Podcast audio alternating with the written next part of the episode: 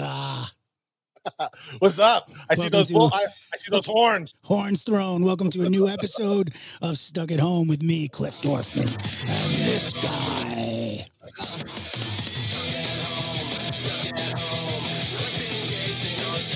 New song. This guy New next song. to me.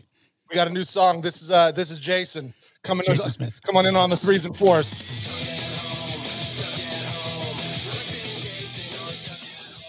That's my kind of music. Yeah, there we go. Right we there. decided to update ourselves a little bit. Love the quarantine, love the music, but we decided it was time to uh to do a little custom Cliff and Jason music. By the way, Oh, I am yeah. Jason. I'm here. I am the deliverer of said music, not the creator of said music. That was a really great guy named Kyle McGraw. Um, Sure. and welcome to Stuck at Home, um, your show where we go over all the different shows we love and want you to love.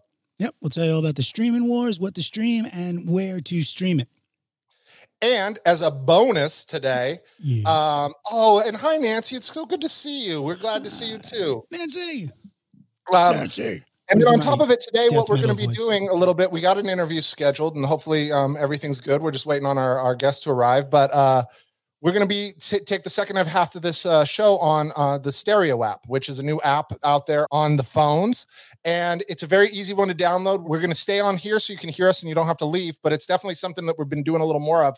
There's a lot of fun question and answer stuff we get to do there. We have a lot of we got new fans over there and they ask questions you guys can you guys can join in it's a lot more of a collaborative show on that side and that's how we're going to do the news today and see how it works Yeah, and you can stay here, right? And oh watch yeah you can too. sit here and listen you won't be able See? to uh, comment Right. you can comment with the text like you always do but if you want to leave a voicemail message you'll need to leave it on the stereo app it's really easy to do um, if you have a chance to download it before we get going you should get going on it um, so we have a really cool guest today um, he was actually one of the last comics that i saw um, before uh, in the before time.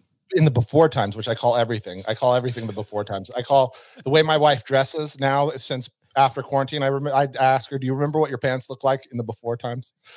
Um, the before times. That's what it was. That's what it is. That's why we changed the music. Listen, if you're not banging your head right now, you know, we're all banging our head a little. And that's okay. That's okay. But the bit. before times, he was literally the last comedian you saw. He's literally the last comedian I saw before the before times, Michael Costa, who also happens to be a, a pretty damn good tennis Yes. player. He was a ranked 848 in the ATP, right? I think Yep. as an overall singles player. He played University of Illinois, and I believe he was a coach too. Yeah. So you know, this guy is uh he's diverse, yet you know, tennis, stand up. It, he's a one on one guy. He's a correspondent. He wants to take it right to you. He's a man's man. Um, he did you wants play to any? serve it. Did you play? Did you play any tennis? Did you ever play any tennis? Yeah, that seems like a from Long Island. from Long Island. So no. No, Jew from Long Island. Yes, of course. We Oh, I don't know what that means. Like, I don't know, know Oh, if that means you play soccer. I don't know what the. I don't know any Okay, of so the. let uh, me tell you. Let me tell you. uh, Jew sports, yeah, baseball. I don't know yeah, the did a- stereotypes. I don't know tennis stereotypes. Tell me. So little league, for sure, you did baseball. Then you have a big contingency of Jewish kids and Jewish adults, unfortunately, who all think they can ball. Mhm. They all think they can play basketball. Instead, and, and some of them are good. But you know, let's just be fair. When was the last Jewish guy you saw in the NBA? Uh, I don't know. I can't think of the last right. one. So to every Jewish guy that I've ever known in my life, dude, you can't really ball. I mean, now I just accept that I can't ball at all. And you played a little little league. You did tennis because you know it's like one on one. You get to dress nice. You can play any day. You can take the Sabbath off. And on top of it, you know, there's an indoor tennis thing, and then that's a that's a natural uh, progression to racquetball. Yeah. Oh, okay, that makes sense. And you know, I'm sorry. You know, I want to make an apology to uh, uh, Dolph Skrillex and Art Heyman and Rudy Larusso um, and Nat Ossie Schectman What's and on? Barney Sedran and Bernard Opper and Bobby Rosenfeld and Sidney Hertzberg are these all the Jews in the NBA? uh, and Ralph Kaplowitz. These are all the Jews that I can find that play basketball. None of them from this like this. yeah, none of them from this century. No, no, not Yeah, that's what I'm saying. It's this is this is, and by the way, it's okay. Yeah. It's Leo okay, Gottlieb and Eddie Gottlieb. I'm also sorry to you guys, Oli Volchok. Uh, you know, but you know who is? You know who is Jewish? David Stern, head of the NBA. I mean, and this is why people are upset with us. Um, no, so yes, so- we play we play tennis, but but we're again we don't see him as a Wimbledon. I, I mean, you know, I think where you see us is in baseball. That's where we're like uh, Jews can Any excel. Yeah, you know, you always get a random here and there, but it, literally we excel in baseball, and and and you know, in tennis it's good because we can play it. It's social. Oh, in golf, golf is another one. Oh, yeah. Again, Well, we're not in the know, PGA, look but at golf. Any sort of stereotype in that in that sector, and not that Mhm. it's a stereotype. I look at like, uh, you know, it's the doubles match at the um at the country club, right? Yeah. Right. The two the the the the, the, the, parents that play that play tennis. Yeah. yeah, but the Marty Goldberg. They're, who plays mixed tennis. doubles. Yeah, it's mixed yeah. doubles, but it's a metaphor for their marriage. Yeah, exactly. Exactly. Every all of it, it all comes out on the court, and then there's there's like the the the boy, and then there's like the daughter who goes to the pool. Like there, it's a Caddyshack movie. Like Mm. that's where the way I see it. Yeah, I know. Yeah, and and you know, um, what else is a Jewish sport? Is bridge. Mm, Bridge. If poker's a sport, then bridge is a sport. That's I hundred percent. Like there was a there was a I I just read about this the other day. There was a mass bridge cheating scandal that went on, um, and like they were just coughing. No money. It was That's just for Kid was based on. winning, but there was like a, a- an elaborate coughing uh, scheme that was done just to win the championship. No money again would have changed hands just for You're the this trophy. No, This is a coughing scheme. yeah, what they coughed. They just they had a series of different coughs so that they could figure out how to cheat each other. Yeah, crazy, That- right? That just gives you a real insight into the demographic and the age of a of a bridge player. Right? Like, where coughing all the time through a match is is acceptable and normal, you're old. You're That's old. right. That's you're old. Uh, so should we start talking about stuff and then you know Yeah, he's so it looks like he's got about um he's going to be about 10 minutes late. Uh he'll be here in about 10 minutes, so we'll just uh yeah, let's talk about some Let's things in the meantime. Yeah. let's start talking about some stuff because we always run out of time anyway. You know what we could start with if you want, I- and then I'm open by the way because I love how you structure things. But we definitely have Mank to talk about. Right. Well, let's talk let's talk some uh let's talk some Mank. What's up, Mank? You want to talk? That's Mank? not that kind of Mank, right? That's not Mank. I, what's up, no, Mank? Mank, Mank, What's up, Mank? Mankowitz. Yeah, Mank. Mank, Mank. Uh, you want me to? You, Is- want me to You know, it's, to be fair, Mank was one of my top three ska bands. I'm just kidding. I don't know. oh wow, that would have not been a bad name. I know, right? For yeah, I mean, listen, you know, um, by the way, Mank no and doubt, was, Pickle. no doubt was a ska band. Yeah, exactly. And uh, I think at some point Gwen Stefani owned a juice, a juicery in Orange County with her parents before she got famous. Now you know that trivia, but uh, you don't know the names of any Jewish basketball players. Because there are none. That's right. That's I mean, right. you know, to know those names would be like to understand, you know, to remember all the names of the Rebbe's yeah, I mean, the uh, Bible. I don't know either. you don't know Sue Bird or Barney Sedran, Ralph Coplitz. We're starting this. You know where I wouldn't be surprised if there was a couple of Jews is uh, hockey. Oh yeah, I'm sure there are. You know, actually, there's a few female basketball players that are Jewish. Uh, That Alicia makes Clark? sense. Yeah. That makes a lot of sense. They can be Jewish women, very domineering. very. They're, they're They go- hitting the They paint. go hard in the paint. Yeah, they're know, hard in the paint. They're on the backboards. Yeah, yeah, they, they they're on the backboards. They go Yeah. hard in the paint. All right, so talk to me about Mank. Let's talk about Mank. Okay, so What- I, before you get into what you thought about I it, tell everybody this. what Mank is. Okay, so Mank is David Fincher's newest movie with Gary Oldman and uh, a cast of a lot of people. And on top of it, it is his father's screenplay that I don't know if his father's alive or dead. I hope he's alive, but Mhm. his his father's screenplay that he wrote and he had it for years, like his whole like it was his passion project. And now his son gets to bring it to fruition and make it. And David David's dad was a director also, or just a writer. as far as I know, he's a writer. Okay. Okay, but w- you know we don't do the look it up thing, but look it up. Yeah, yeah. It- So so it's about and, and what he wrote was about the goings on during the development and making an aftermath of Citizen Kane. The true story of what Mankiewicz, the screenwriter who wrote Citizen Kane, who actually has, you know, ended up having to fight to get his name on. He was a washed up alcoholic, you know, this guy for all intents and purposes, and he never really had a huge movie. And then he wrote this masterpiece based on, as you find out, his true experiences with William Randolph Hearst, Mhm. WR, and his showgirl wife, you know, girlfriend, wife, who, you know, who who the girl in Citizen Kane is based on. And I mean, I again, you know, I don't read reviews. I've heard things. I've seen some things online. I think I'm in the minority, but let me tell you, man, I, I think this thing is fantastic. I mean, there's some spots where it dips. I, I, you know, I should only make a movie that that dips like this. But that being said, I, I believe that, and I'm not sure if people pick this up or not, or if it's just something I I'm seeing and I'm totally off. But I feel like Fincher and his dad and this whole team and and Gary Oldman is, you know, I mean, this guy it's like he he's Daniel Day Lewis. You know, the two of them are you can't. He can do anything. He's just the, the accents, the voice, the tone, the shoes, the the clothes, his hair, and he he's a freaking shapeshifter on top of it. Oh yeah, I mean, he is. You know, this guy's getting another Oscar, another Golden Globe. He's getting nominated across the board. That, that being said, um, what I believe Fincher and his dad did here that is so fantastic is they found a way to like remake Citizen Kane. How do you mean?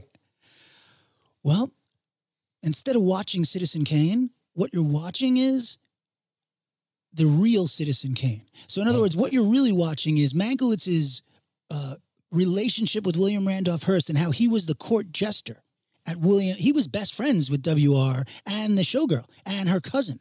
And he was very close. He was always at the uh, estate at the Hearst mansion. Oh. He was he was there all the time. It was like William Randolph would be like uh, his his girlfriend, the Marion, the showgirl, mm-hmm. and then William and uh, and then Mankiewicz. And Mankiewicz would, you know, he was drunk all the time. He was a way over the top alcoholic, and you know, he was literally the in court. He was the, the court jester.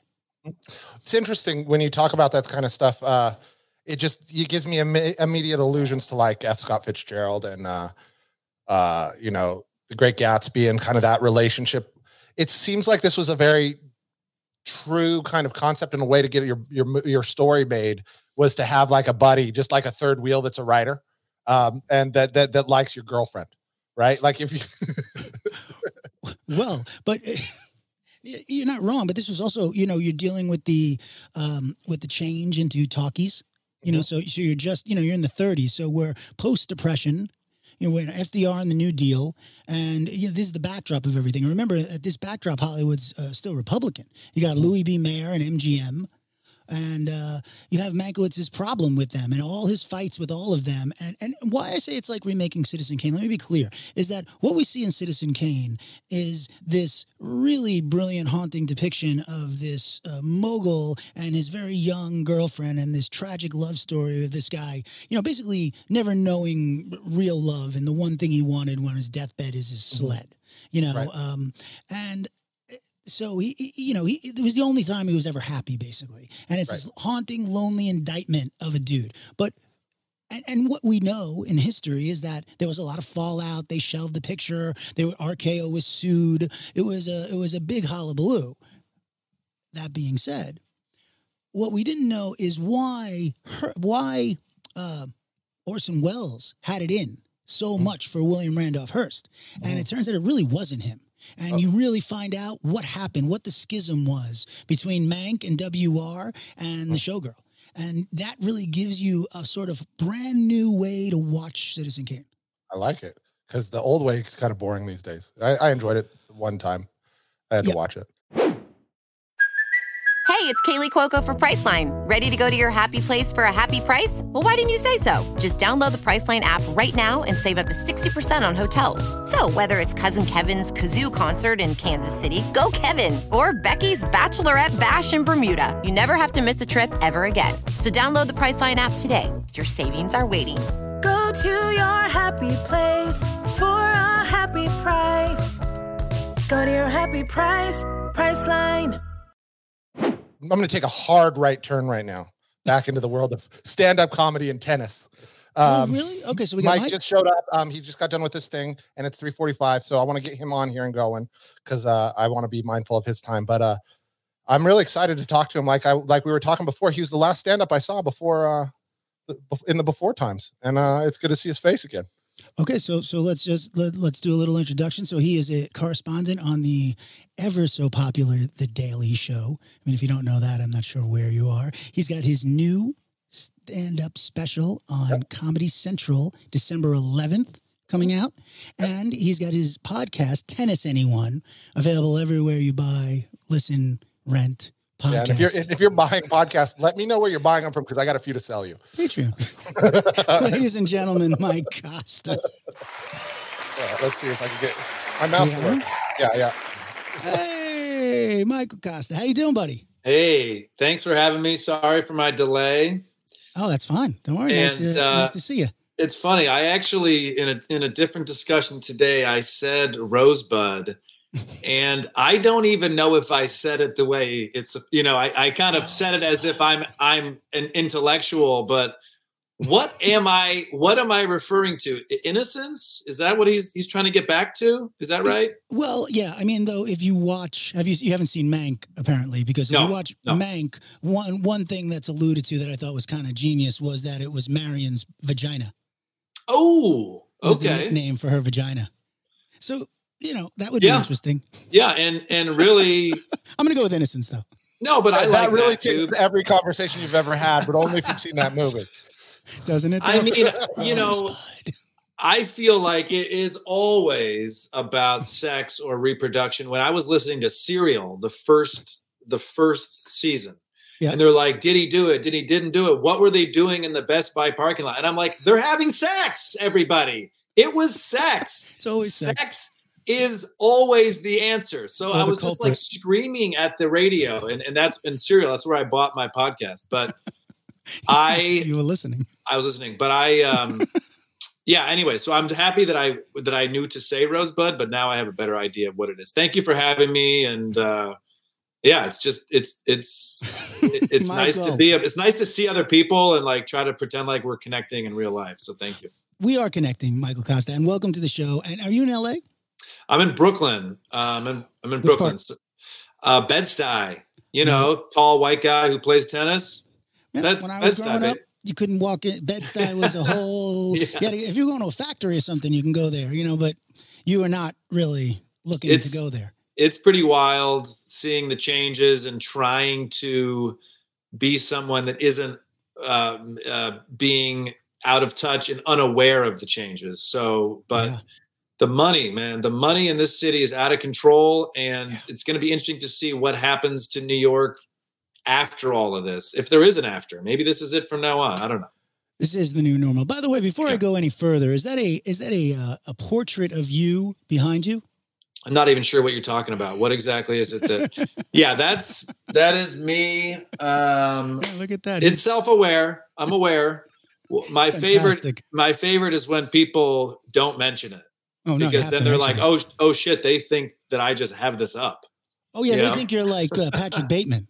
yeah exactly Like, oh yeah, no, shh, don't upset. yeah it does yeah this was made for me for a, a tv a pilot that failed miserably and i loved it and it's up as a nice reminder one good job to the artist like Yeah. you did you did a nice job but also two this is a silly business take it be silly be self-aware and hang your own face on the wall Amen to that. So I Yeah. want to jump back to this thing that you did called tennis. sure So you you were you know for instance you went to University of Illinois. That is, That's right, yep, Excuse yep, me. And, yep. and uh, you had a scholarship there, that's right yep and all you did was play tennis. Yeah, I played tennis and occasionally studied. Uh, I started a business major and then quickly, quickly moved to communications.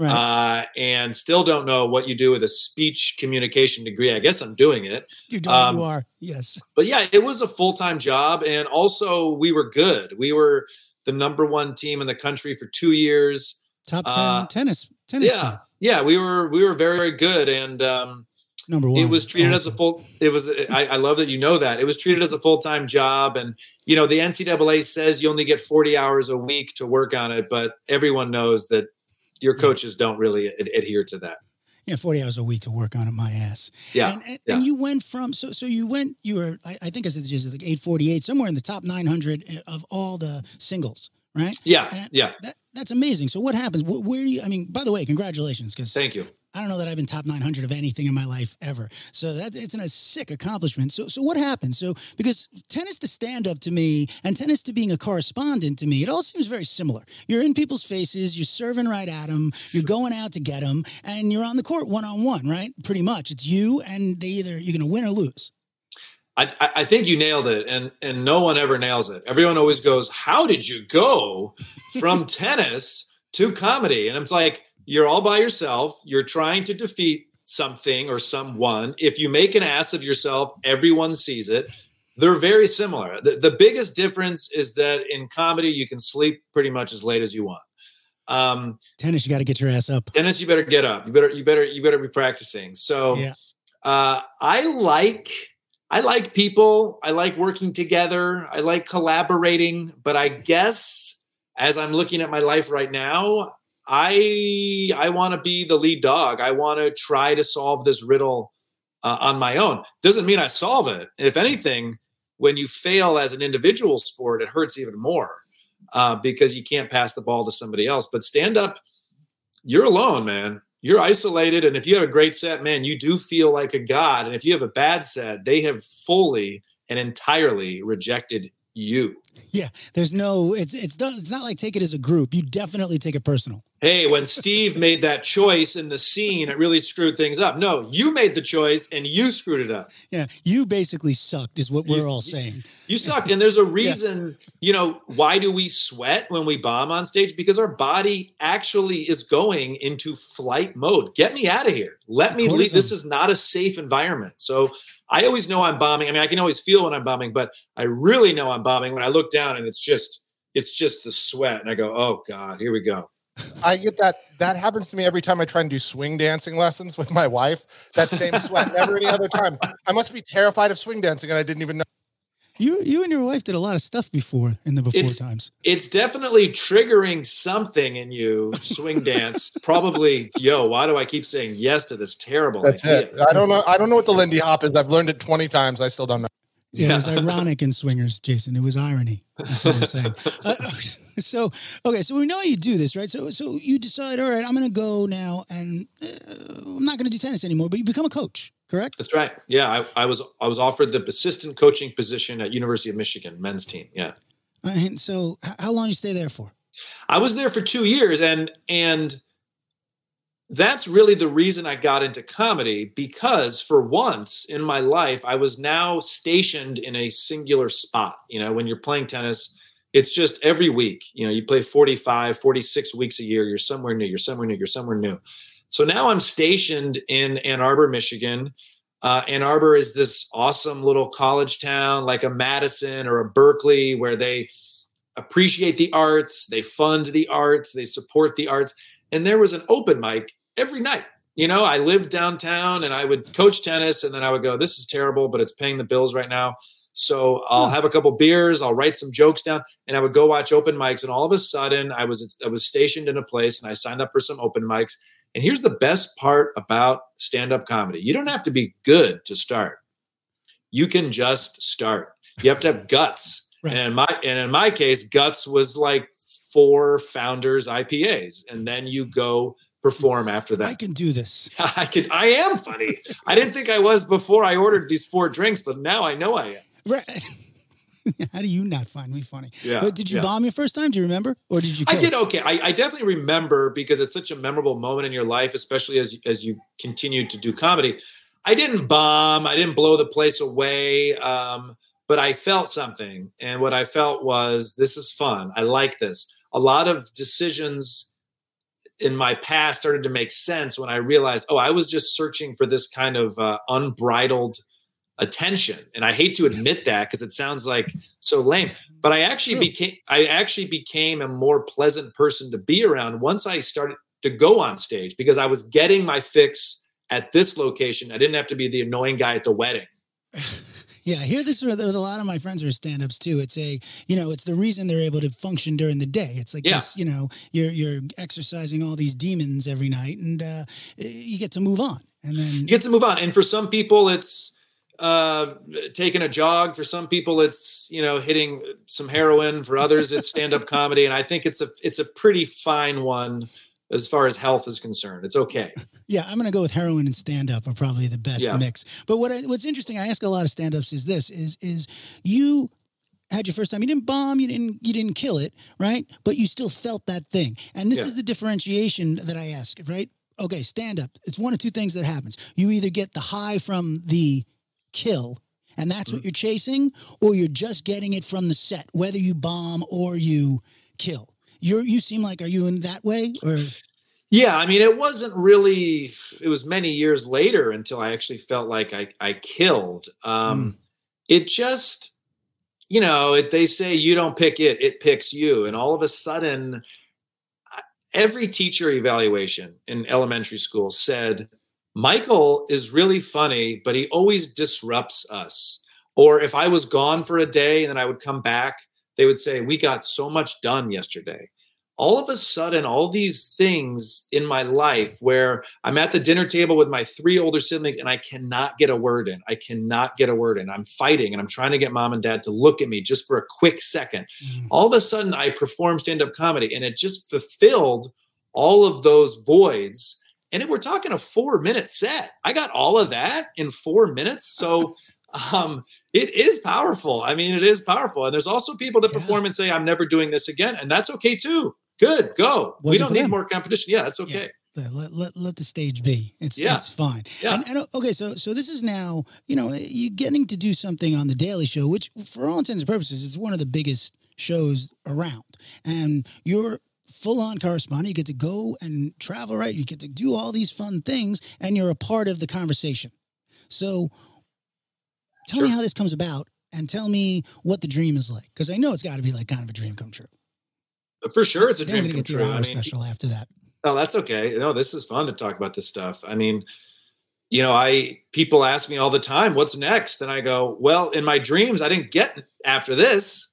You know, I What's I next? was I'm I'm good. I'm good. I was laying on the ground at my home uh, in Michigan, watching Craig Kilborn's Daily Show, laughing at Craig Kilborn hosting the Daily Show, and thinking, "What is it like in that writers' room?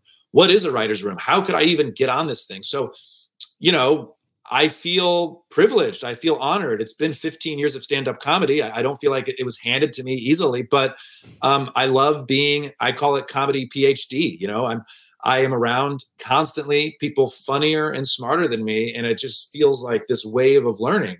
So, uh, an audition, a, a- a position opened up. The audition came across my email through my agent, and you know, in stand up, lots of times you're performing these gigs and you're going, What is all this for? It's 11 people. I made $32. I bought dinner. So I really only made $8. But through the process of this, I developed some material that was poignant to our society. And then all of a sudden, The Daily Show says, Hey, write an original piece in the voice of, of yourself, criticizing or critiquing society. And I go, Oh my God, that's what I do every single night.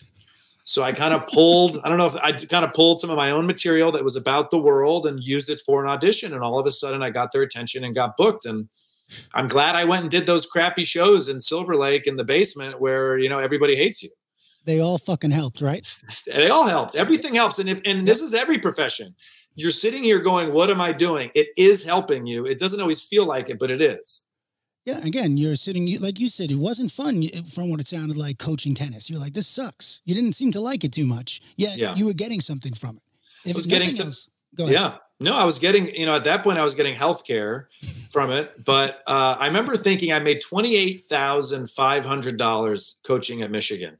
Whew. And the, the head coach said to me, Hey, if you work these camps, uh, we'll give you an extra four grand. Now, so I said, okay, sure, four grand. The camps were like 16 hour days, you know, all July in the sun.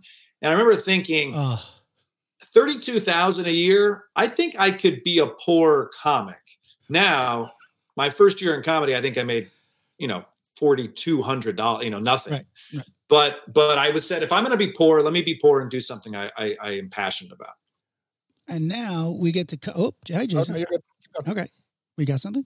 Oh, no, I was going to just talk. Uh, the first time I saw uh, you, Michael, uh, perform was at Clusterfest Oh, Uh, cool. a Yeah. years ago, and it was during the day, uh, which Yeah. is I think is a weird time for comedy. Like when it's light outside, it was outside. It was outside, and the, the way they had everything set up was they had these VIP seats in the front, and nobody that's VIP is showing up for daytime comedy. So it's completely empty, and, everybody is actually having to stand about twenty or thirty feet back from the stage, um, behind the the barriers for the regulars. So they basically set up a comedy stage where you could have no audience except people like twenty feet away from you. Um, we were lucky enough to have seats. So I'm an, I, I we It was it was a COVID nineteen show before that even existed. but I, I just telling you, like you got you kept kept people's attention in the light in the light times, like in the day times, you. and it was just such a really funny, funny, like compelling thing. My wife, uh, she's not a stand up person, but we sat there and we watched, and we Yeah. were like, maybe we'll get food, and then she sat and we're watching this, and uh, I just really remember that that uh, you kind of you came out like it was like finally like somebody our age talking about our stuff. So I, so I really Nice. enjoyed it. I hey, I really appreciate that, and you know, I I I remember that show. I remember all shows, and Do you, uh, you remember every show you've done? I remember every show. I mean, I can't, you know, I know if I Wow. can tell you every joke I did, but I remember that show, and uh, I remember the sun going down. I remember, I remember looking at my watch when I, I think Ronny Chieng was on before me, Yep. and I remember thinking, if he only he could go long, it might be dark. Yeah, it might exactly. be dark by the time I get on, but it wasn't. It was bright. Yeah. I think that there's I've only seen a couple people that can pull it off, but stand up comedy in the light of day It's is such a weird, a weird place to have it. You're right. Yeah. Right. If you if you like someone during the daytime, that's when you know you're dating. Yeah, exactly. Yeah. Yeah. No, it's That's what I'm saying. it's absolutely right. Yeah. That's yeah, what I'm yeah. saying. Okay. So so but but you waited now. So you waited a while, I have to say, doing all this, doing the daily show. Now finally you're doing this is your first hour special for Comedy Central for anyone, right. really. That's right? right. So how are you feeling? I feel great. I mean, I like how you use the word waiting as if I haven't been put, you know, asking for it. No, you've But, been uh, waiting. You've You've been waiting. That's a that's a great way. Biding your time. it. Yeah, yeah. Yeah. Um, yeah, I've been I've been, you know, happy to be a stand-up comic who hits the road and does the giggle garage and does the, you know, whatever those silly street, heck the ha ha cafe. Um, Yeah. I don't, th- you know, I like that. Yeah, I think they're fun. So, but I will say this: when the opportunity came along to do an hour, I was very happy to showcase that. And um, Uh, you need I- to tell your um your uh your agent to stop booking you at like children's gymnasiums. Um, I think you do a lot better. there are some rough ones. Hey, and, and one of the nicest, nicest, nicest parts of having a TV job is you can say no to some stuff. Nose And- powerful, right? No is powerful, Yeah. and it's also just something that I was like, oh, this feels really good to say no to this. Um, but there are times when you can't say no, and and and you know, and that's okay too. So, Yeah. Um, so when did you film this? This is Detroit, New York, and LA. yeah, three, so- three places. yeah, three different cities. I wanted to one take the viewer not just to this theater, you know, not just the oh my god, it's his special. He's just standing in uh, this beautiful theater for an hour. I wanted to show people, hey, we're going to do some of that. We're going to do a beautiful theater in downtown Detroit, my hometown. It feels like a home game. You know, everybody's there to support me. But then within 10 minutes, uh, I'm on a bicycle in the middle of Manhattan. It's freezing. We're going to a basement comedy club, the New York Comedy Club. It is gritty, it is raw, it is dark, it is intimate. And uh, I want to show people what comedy is like usually. Uh, right? Yeah. And then from there, we moved to Los Angeles to the Hollywood Improv off of Melrose. Uh, I came up with the idea because it's my path. I started in the Midwest, then I went to the coasts and I bounced around. And also, I know how you watch TV now. You watch with the screen in this hand and a laptop in this hand and looking at the TV. I'm trying really just to get people to keep their fucking eyes on the TV. Oh shit. Did, did they go to New York? How did I miss that? So What happened? um, Those are bricks now. That's the improv. What's going on? sec- yeah. So We better pay Um, attention. but it's Really it's also a it's in. also yeah it's also a statement on every audience is different every city is different performing in all of them takes a skill set but also a good joke is a good joke is a good joke people will laugh at a funny joke doesn't matter where you are Amen. And and by the way, you, you're doing that every day with with your podcast, which, which you know he's staying in brand, Jason. Tennis, anyone?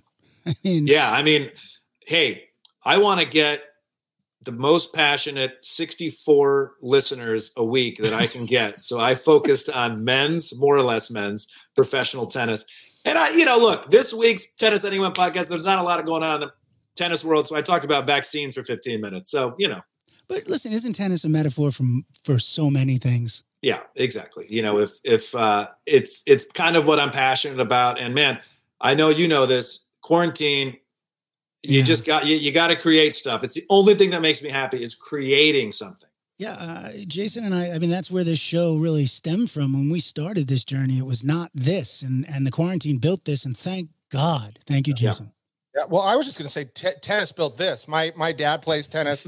Um, that's how he got it. That's how he met his wife. Like Yeah. that, like he was te- the tennis coach. He was the the man meet. Like that. Oh, that was God. another He's, way. he's to putting his. I- hands on her hips, telling her how to move.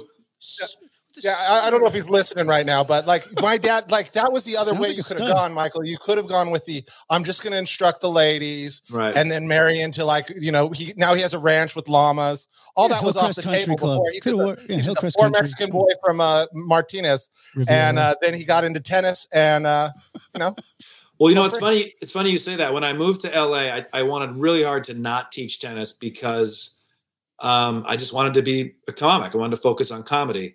But I got a call from a friend that that knew me in the tennis world and said, "Hey, I can't teach this like A-list celebrity on Tuesday. Can you cover for me? You got to promise you won't steal her as a client." Scarlett Johansson. No, no, no. I'm, I, I can't tell you. I can't tell you what it is. Anyways, so Scarlett Joe.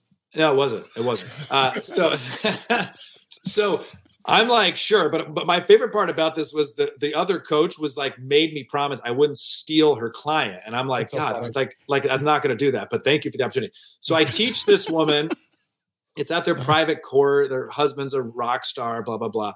Um, she's a famous actress. She's getting ready to pay me, and this is why I love rich famous people. She never even asked what it cost. Right. Right. And also, I never even thought about it. So she said, "What do I pay you?" And I'm like, "What's the highest number that I can say?" Uh, you know. So I said, "This is for one hour." I said like four hundred and fifty dollars, Uh-huh. and she doesn't even blink. It's paid for. I look at the check. It's from their entertainment fund. So th- these two famous people, they just have a fund for this. For the- and I'm just like, God damn it! I could have said five thousand. right. um, it's but it this. was- yeah. it- it- but I also was, tr- I was like, don't fall into this LA trap. You, you'll be 10 years from now, you'll be doing this and you'll have Yeah. nothing to show for yourself other than a bunch of, bunch of money and, and a great Rolodex. Yeah, but just a bunch of towels at your uh, house covered in spray tan juice. You know, that's about all you'd have. Yeah, by the way, this has been so much fun, dude. Seriously. Jason, and we're how are we doing on time? We're doing good. We got to wrap it up, but uh, ah, okay. But dude, uh, well, two things. One, we want I want to talk a little bit more about the the the get into the pieces. But you please come back. We, I'd love to talk to you a little bit more, and, and I'd actually like to dig into the tennis a little bit more because uh, Sure. that's we're big fans. I really appreciate it. And my special's out. I'm not sure when this airs, but it's out Friday, December 11th on Yep. Comedy Central. Um, and it should be out online eventually. uh, and uh, yeah, I'm really proud of it. And I want people to watch it. I mean, is that, can I get more of a desperate plea than that? People should no, we will watch it. desperately play for you. But it is December 11th. Everybody that's listening to it now, that's Friday. Everybody else will hear it tomorrow on the podcast, so we'll get everybody there.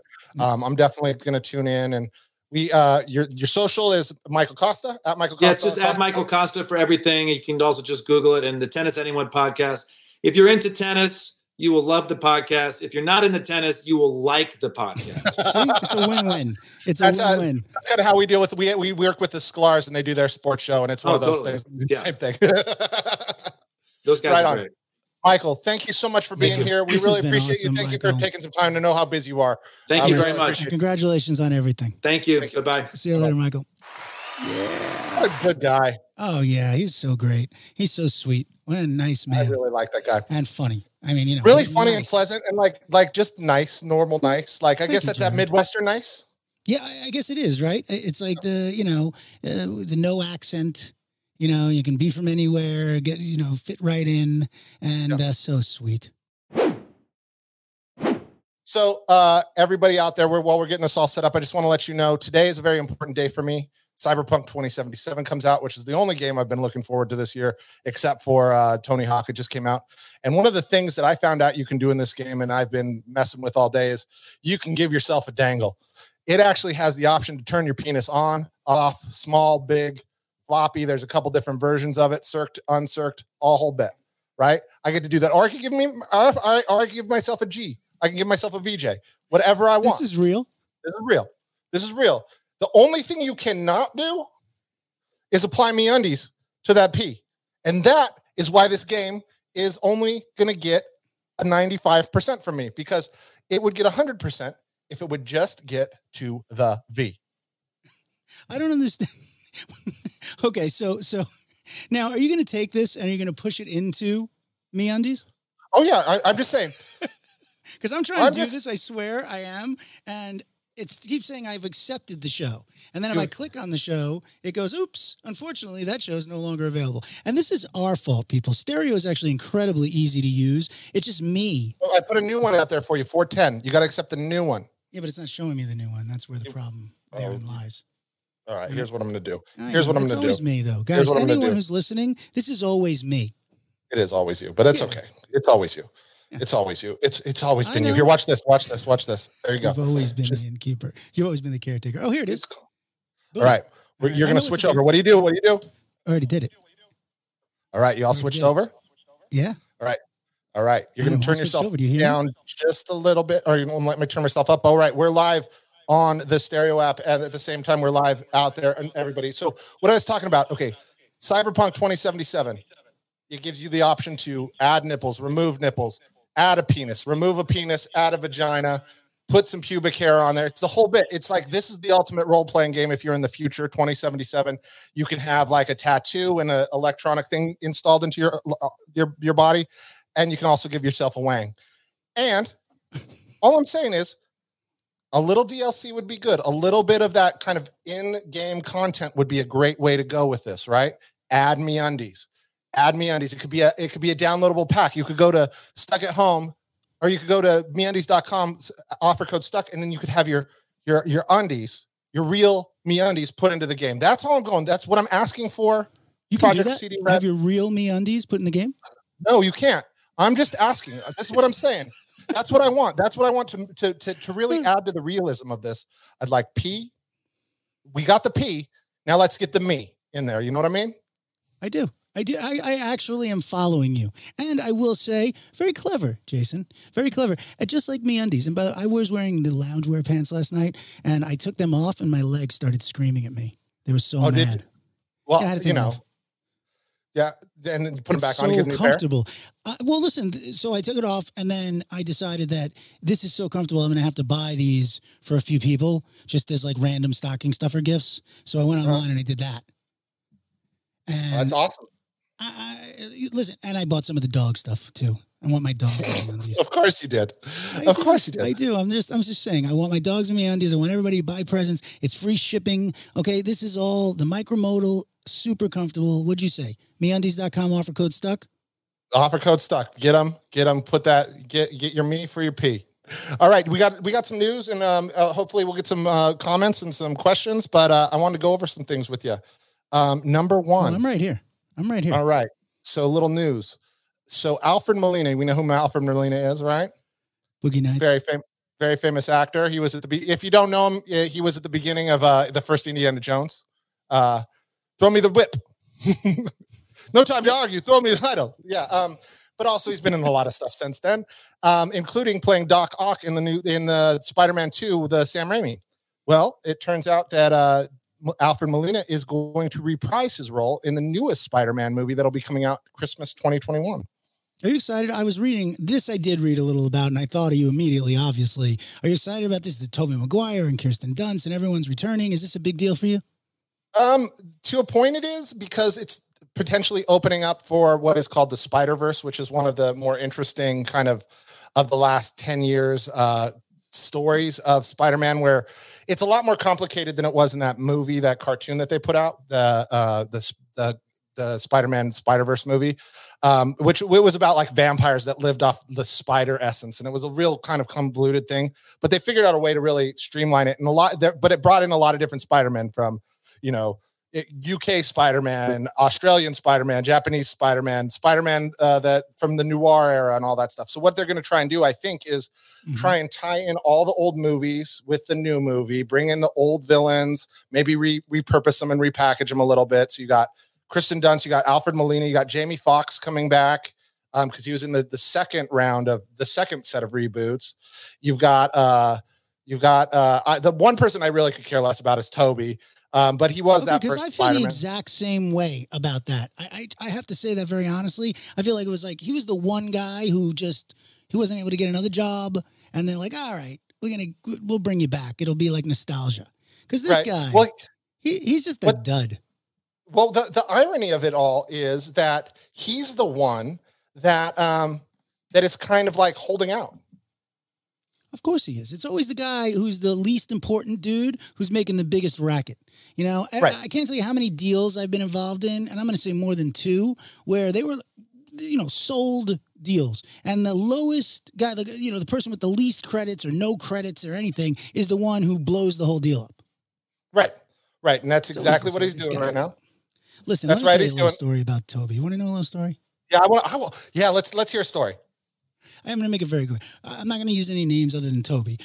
I'm with a guy who's a very big guy. Well, he's, he's a medium guy in the industry. At the time, he was bigger. And Tobey wanted to meet with this guy about something.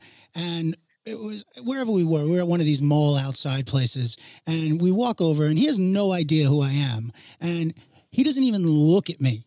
He doesn't address me. He didn't think I existed. He was like, I'm talking to this guy. You're obviously not someone I need to even introduce myself to. And I said, okay, cool. I, I didn't say a word, but it was like kind of duly noted. And then I realized everything else I've heard all these years. I'm like, this is where this comes from. That's not the way a normal person behaves. Right. If I if, I, if you walk up with someone and I go, hey, how you doing? I'm Cliff. Hey, how you doing? I'm Cliff. No. Right. That's all I got. Right. But I'm saying, so so with that type of behavior, if you tell me that he's the guy who's making uh, the holdout, I'm like, yeah, okay, that's obviously the guy who's making the holdout. It's it, I, to me, it's funny because he always felt to me like I. He, there's a couple movies I actually really enjoyed him in. I, I enjoyed him in Wonder Boys, and uh and a couple others. But in general, I always thought he was not. You know, he's he's kind of the. He always struck me as kind of the nerdy one, but he got somehow invited into uh Leo's pussy party or what is it, pussy posse? What did they do? They just did it on uh America. What is it? Family Guy. So it, they just did it. Uh, what was? Oh, Big Mouth. Oh yeah, oh yeah, pussy posse kind of thing. Well, they called it Pussy Posse, but we at Entourage really named the Pussy Posse. It was the first time anyone used Pussy Posse. It was season two at Comic Con. oh, okay. Just saying. And that was the Pussy Okay, Posse, yeah. and we got uh, oh my god, uh, Jesse Jane Oh, that's right. was the head of the Pussy Posse. So That okay, so good- that was a good year.